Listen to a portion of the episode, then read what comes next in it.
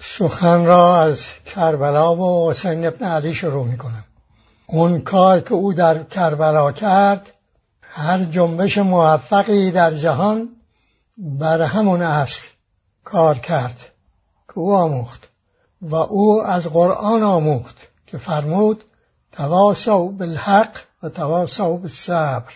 اینکه آدمی بر حق بیستد به حق بخواند و در تلاش و کوشش مداوم شکیبا باشد پیروزی از آن اوست. تمام جنبش هایی که از این اصل پیروی کرده اند بدون استثناء پیروز شدند.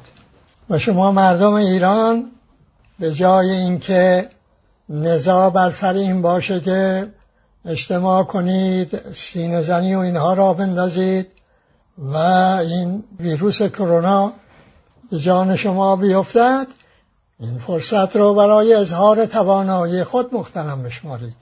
این توانایی که حسین وار عمل کنید تمرین کنید بر حق ایستادن رو وجدان به حق یافتن رو حق وند زیستن رو و شکیبایی در مبارزه را. چهارده قرن این کار رو نکردید. حالا زمان آن است که بکنید. جفا نکنید به حسین ابن علی وفا کنید به او. در عمل ایستادن بر حق و عمل کردن به حق. ساتیاگراهای گاندی ساتیا یعنی حق حقیقت گراها ایستادگی. از حسین ابن علی آموخته است. گاندی. و همه اونها که این روش رو در مبارزه در پیش گرفتن. از جمله ما. و پیش از آن که وارد مطلب بشوم بجاست از زنان و مردان شجاعی که اینک در زندانها اعتصاب غذا کردند. یاد کنم و بنها بگویم بر حق بمانید و بیستید شکیبا باشید. تردید نکنید که پیروزید اما ما برای اینکه در سی و نهمین سال کودتا یاد کنیم از چه کرده ایم به مناسبت به مناسبت بازخانی گزارش های روزانه به مردم ایران کارنامه یادداشت کردم. جبه های جنگی که استبدادیان گشودند. ما به اونها صلح پیشنهاد می کردیم و می کنیم اونها با ما جبه های جنگ گشودند. و ما در همه این جبه ها ایستادیم. اینک اون جبه ها رو فهرست می‌کنم. گرچه برای گفتم برای یکایک شما بفرستند پیشا پیش بخوانید. ارج خود را بشناسید. بدانید و بدانیم در کجای کاریم. نزاع اول ما با استبدادیان از لحظات اول ورود به ایران نه از همین نفل و شطور آغاز گرفت. ما بر این نظر بودیم. که انقلاب تحول از پایین است. این مردم ایرانند که میباید انقلاب کنند در ذهنیت خود در رابطه های خود و صاحب اون منزلت و ولایتی بگردند که در طول تاریخ از آن محروم بودند. اصولی که ما به عنوان اصول راهنمای انقلاب به آقای خمینی پیشنهاد کردیم و او با مردم دنیا از طریق وسایل ارتباط جمعی در میان گذاشت و در واقع بنها متحد شد یک راهکار هم داشت و اون شوراها در سطح روستاها شهرها سطح کشور. طرف مقابل طرح محرمانه ای رو پیشنهاد کرده و آقای خمینی پذیرفته بود. اون تحول از بالا بود. این نزاع تا امروز این جبهه هنوز گشوده است. و همچنان ما ایستاده ایم تا مردم ایران مردمی حقوند بگردند و خود در اداره امور کشور خیش شرکت بکنند. دو منزلت زن. نزاع ادامه رو ما بود. چون من فرصت ندارم و فکر می‌کنم شما انشاءالله خونده اید به توضیح در این باره ها نمی پردازم ولی این مهمترین یکی دیگر از مهمترین جبه هایی بود که استبدادیان گشودند. سه مستضعف کیست و اینکه از دید ما نیروهای محرکه جامعه که در انقلاب شرکت کرده بودند اینها بودند که مستضعفان واقعی بودند و میباید نظام اجتماعی رو از یک نظام اجتماعی بسته به یک نظام اجتماعی باز متحول می‌کردند و در آن مستقل و آزاد میزیستند چهار اقتصاد از بودجه دولت بانک ها و بالاخره و اساسا به طور اساسی اقتصاد تولید محور یا اقتصاد مصرف محور. پنج نزاع بر سر خمینی و وفای او به عهد. اینکه او باید منزه و نماد معنویت انقلاب بماند یا سرکرده استبدادیان این کوشش تلاش ما صمیمانه و صادقانه این بود که او نماد معنویت انقلاب بماند. افسوس که او اینقدر رو نشناخت و سرکردگی استبدادیان رو برگزید.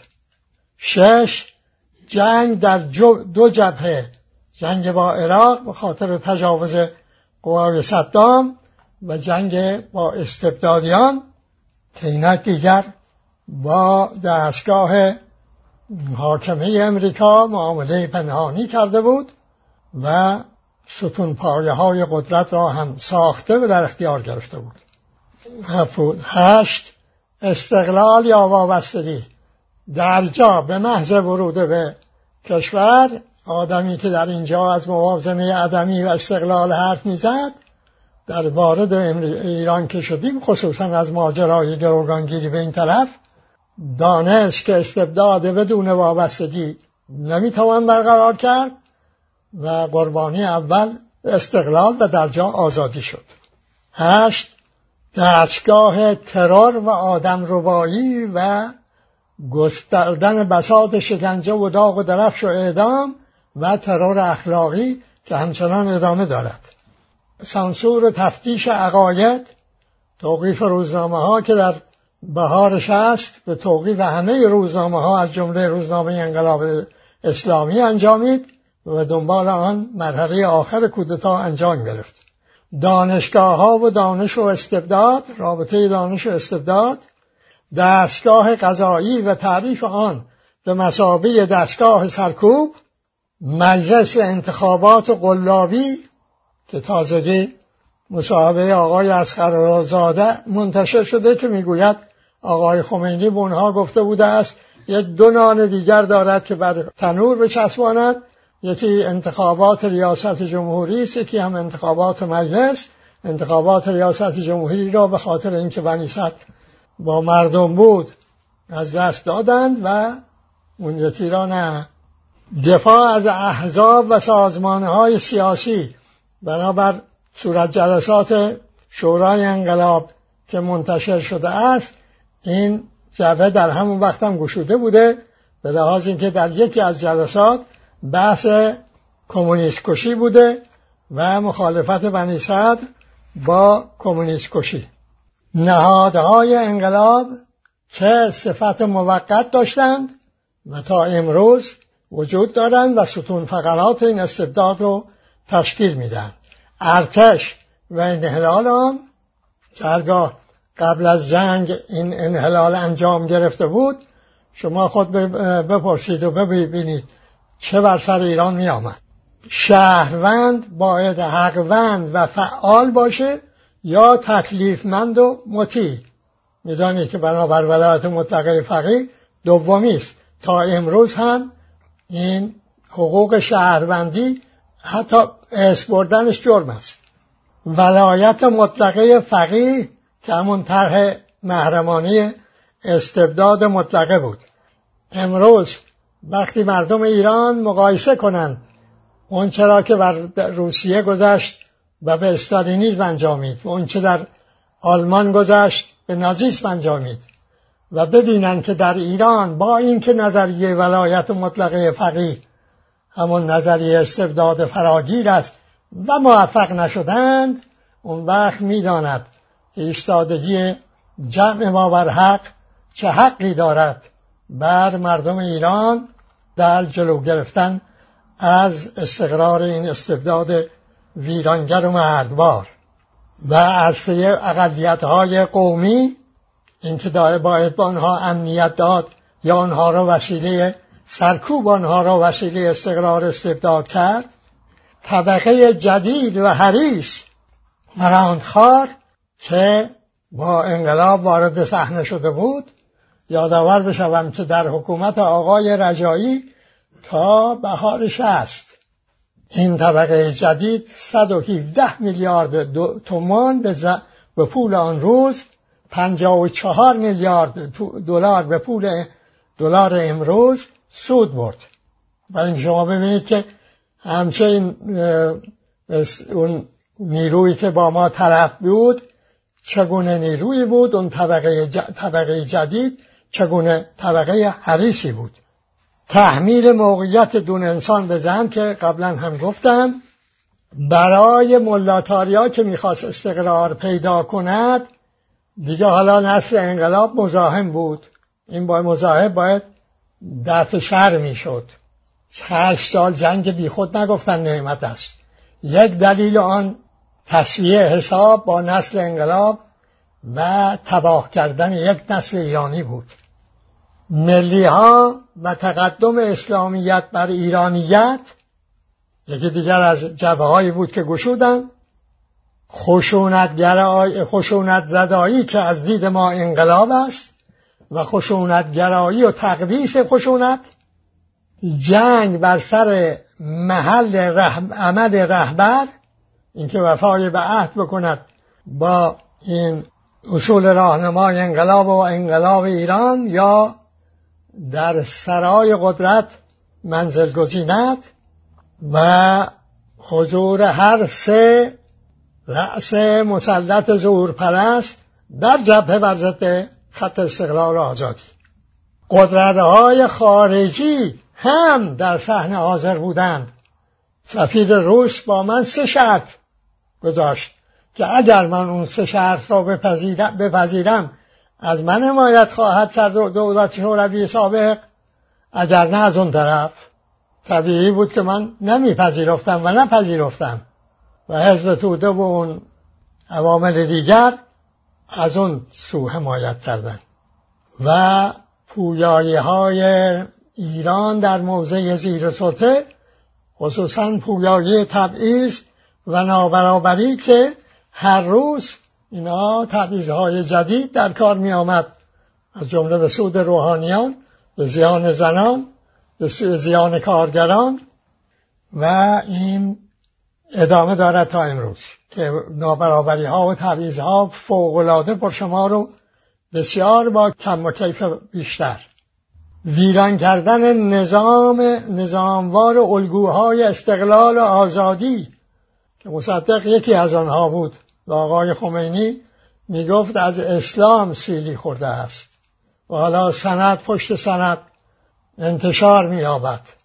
معلوم می شود نه این سیلی رو از قدرت امریکا و انگلستان و عوامل درونی او خورده است. و آقای خمینی ملیگرایی را هم کفر خواند.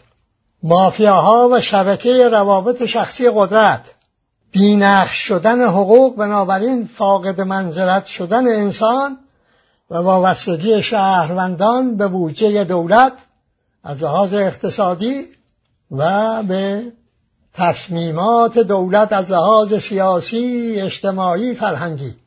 و سرانجام ورود خمینی به مسابه نماد قدرت به صحنه بر ضد خط استقلال آزادی که در اون زمان و در مجلس دست ساخته ایشون در تنور نانشو پخته بود جانبداری از حقوق انسان حقوق ملی حقوق شهروندی هم جرم شد.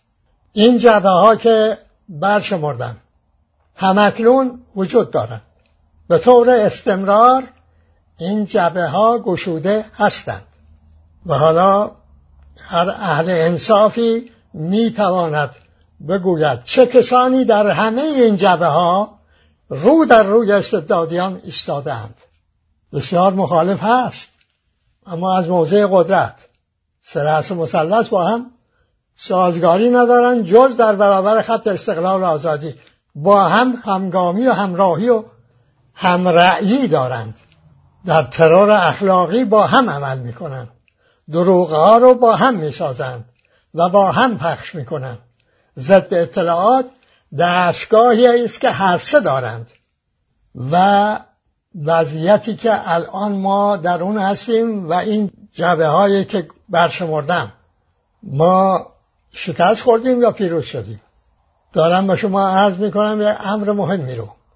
ما نخستین گروه هستیم لاقل در تاریخ معاصر ایران که چون جبه ها رو ترک نگفتیم شکست به جای خود پیروزی های مهم به دست آوردیم. اول پیروزی این که در سطح خودمون نوع زندگی که برگزیدیم دشمن رو شکست دادیم. استبدادیان رو شکست دادیم. در هیچ کدام از این جبه ها او بر ما غلبه نکرده است. در سطح جامعه او از استقرار استبداد فراگیر اون طرح محرمانه ناتوان شده است. امروز نماد بیکفایتی و ورشکستگی دروغ و نکبت است. نماد خیانت و جنایت و فساد است. در 25 خرداد آقای خمینی گفت 35 میلیون بگوید بله من می‌گویم نه. یعنی شد یکی در برابر همه. و تردید نکنید. تا وقتی ایستاده ایم. پیروزی با ماست و امید به اینکه مردم ایران هم بیاد آورند تجربه کنند زندگی در استقلال آزادی رو. این امید روز افزون است ما نمادهای یأس و زبونی و ناتوانی نشدیم. ما ناده نکردیم. ما زانوی غم بغل نگرفتیم. ما امید بودیم. امید هستیم. توانا بودیم توانا هستیم. شجاع بودیم و شجاع هستیم. به زندگی خواندیم و به زندگی می‌خوانیم. اما این زندگی زندگی پهلوانان است. نه امروز می‌گویم. در کارنامه در روزهای واپسین از پهلوانی سخن می‌گویم از حماسه سخن می‌گویم. چون در یکی از جبه ها ایستادن پهلوانی می‌خواهد. این همه جبهه ایستادن فوق پهلوانی می‌خواهد. تردید نکنید که همه شما پهلوانان تاریخ ایران بلکه جهانید. اونها که نایستادند به خود زیان زدند. هنوز هم می توانند برخیزند و بیستند لذت بخشتر از این زندگی قابل تصور نیست. زندگی تسلیم شده ها زندگی در خاری و خفت است. پهلوان سر در سینه خاری و خفت فرو نمی کند طبیعی است که پهلوانی بدون اشتباه نمی شود ما هم اشتباه ها کردیم در خیانت به امید. این اشتباه ها را هم برشمردیم. الا اینکه یه تفاوت اساسی وجود دارد. بین اشتباه اونها که بر استقلال و آزادی میستند یعنی حقوندند و اون استبدادیان. استبدادیان دستوری زندگی می‌کنند. به دستور. دستور باید اجرا کرد. نتیجه بعد معلوم میشه. شکست بود جام زهر باید سر کشید. اینجور نیست که قبلا بشود دستور را متوقف کرد. دیک خطاست. تصحیح کرد رفت جلو. نه. اون که بر حق می ایستد تجربی زندگی می کند پس می توانه تجربه رو تصحیح کنه. و همین کاری که ما کردیم. ما با آقای خمینی به راه خطا رفتیم. از این لحاظ که از دید ما اون یک نماد معنویت باید می بود کوشش می کردیم که اون این نماد بماند. بسیار تلاش کردیم. به راه مسلحت رفتیم.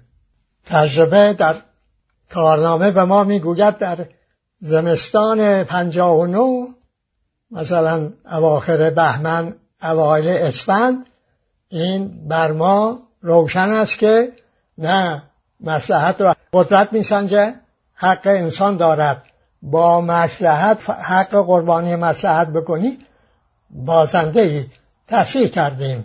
این تفسیر بود که سبب شد کار آقای خمینی به جایی برسد. یعنی دائم باید بیاد به صحنه بگویه که این اوست که سردسته استبدادیان است.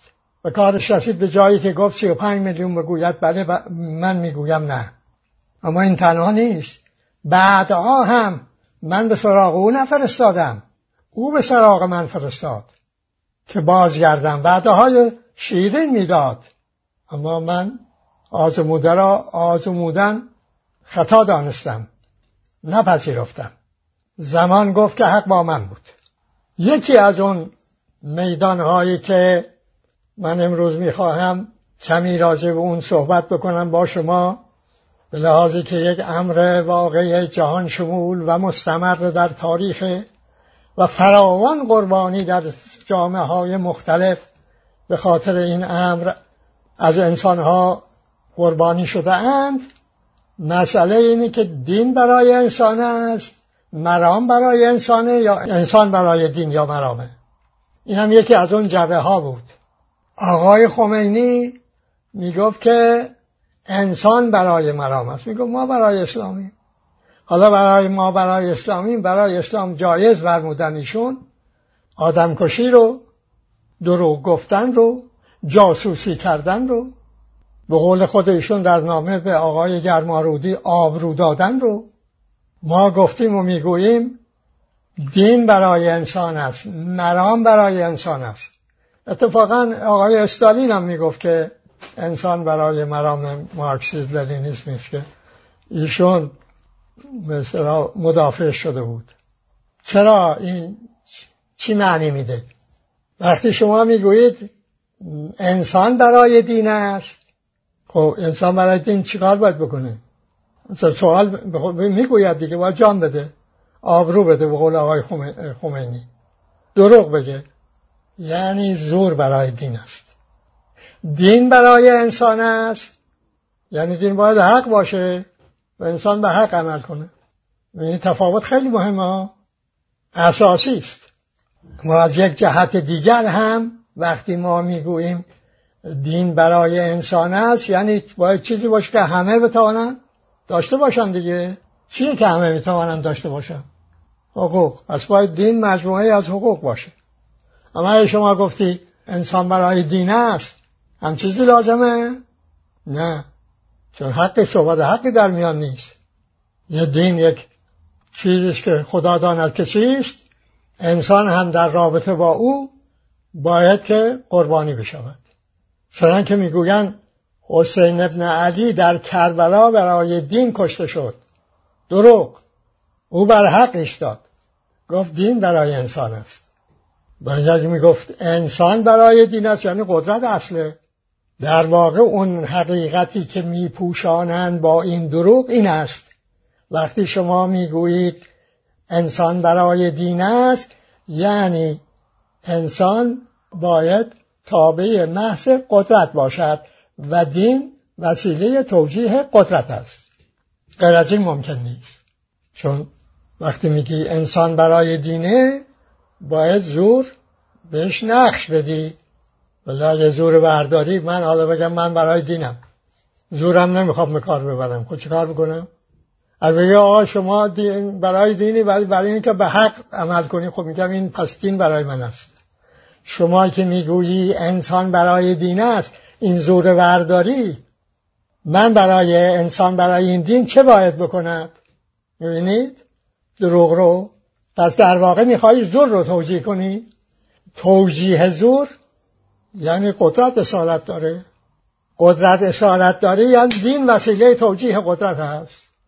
همه اونها ضد دین ها هم آگاه یا ناآگاه بدانند. قدرت پرست و زور پرستند ولو فریاد بزنند ضد زورند به همین دلیل. مقام دین مقام نقده مقام مرام مقام نقده ما نه در عمر نه ضد مارکسیست شدیم نه ضد لیبرالی شدیم نه ضد مسیحیت شدیم نه ضد هیچ دین و مرامی نشدیم. چون این مقام مقام ضدیت نیست. دین وقتی برای انسان است انسان به کار می‌بره می‌بینه که این اسباب عمل به حقوق روش زندگی باز کردن انسان به روی معنویت خلاق و فعال کردن انسان اینا تأمین و تضمین کنه میپذیره. کم و کس داره نقد می‌کنه. هیچ دعوایی هم لازم ندارد پس این دعوا که در خاص ایران نیست هم اکنون که دارم این گفتگو کردم و کوتاه نمی‌خواهم تفصیل بدهم در یه گفتگوی دیگه این کار خواهم کرد. الان در ایالات متحده امریکا انتخابات مبناش چیه؟ دین در اونجا مرام برای انسانه یا عکسشه؟ چی میگه آقای ترامپ؟ میگه از خدا پرسیده است که آیا از او و کارهای او راضی است؟ از قرار خدا به او گفته منم بودم من خود بودم بهتر از شما نمی‌تونستم می‌کنم یعنی انس دین انسان برای دین است. یا من حالا اون گفته خدا.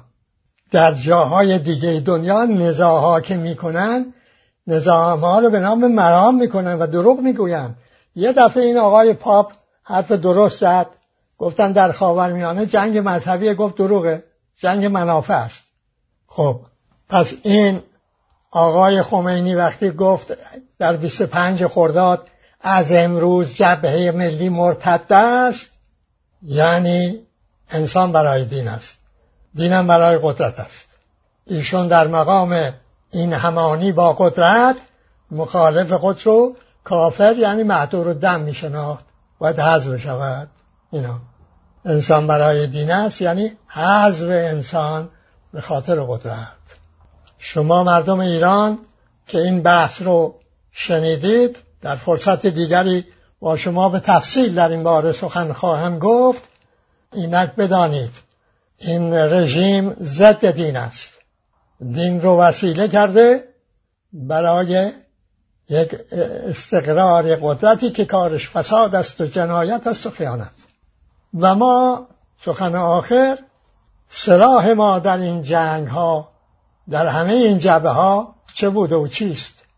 آیا ما چون اونها عمل کردیم و وارد شدیم از جنس اونها شدیم؟ نه نشدیم. سلاح ما حق و حقوق بود و این تلاش ادامه دادیم در نظر و در عمل. این ما هستیم.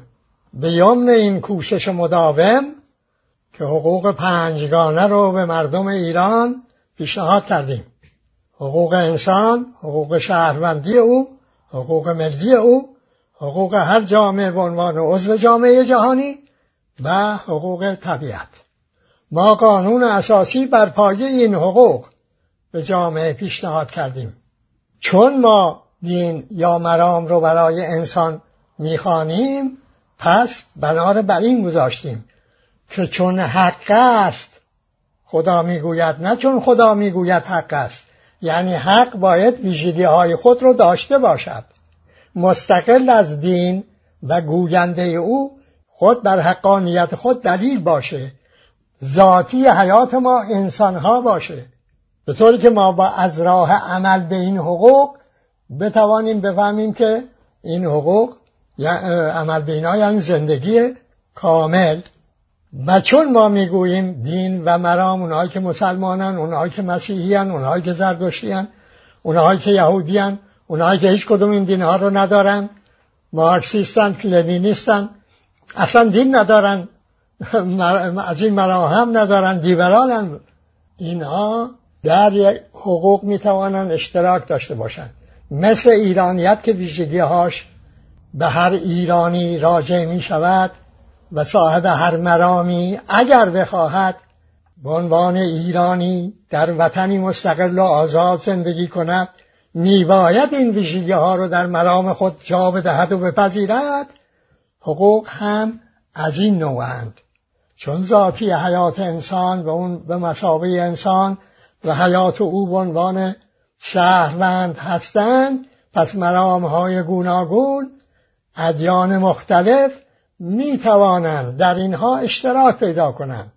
اینها رو به خود بپذیرند. اگر این کار را بکنند اون انقلاب جهانی که در طول تاریخ انجام نگرفته بود می‌تواند انجام بگیرد و اون اشتراک انسانیت در حقوق پایان یافتن و بی محل شدن این دروغ بزرگ که انسان برای دین است و وسیله کردن این دروغ برای توجیه تعصبای خشک خونریزی ها ویرانگری ها و اون چه که بر طبیعت و انسان در این جهان گذشته و میگذرد.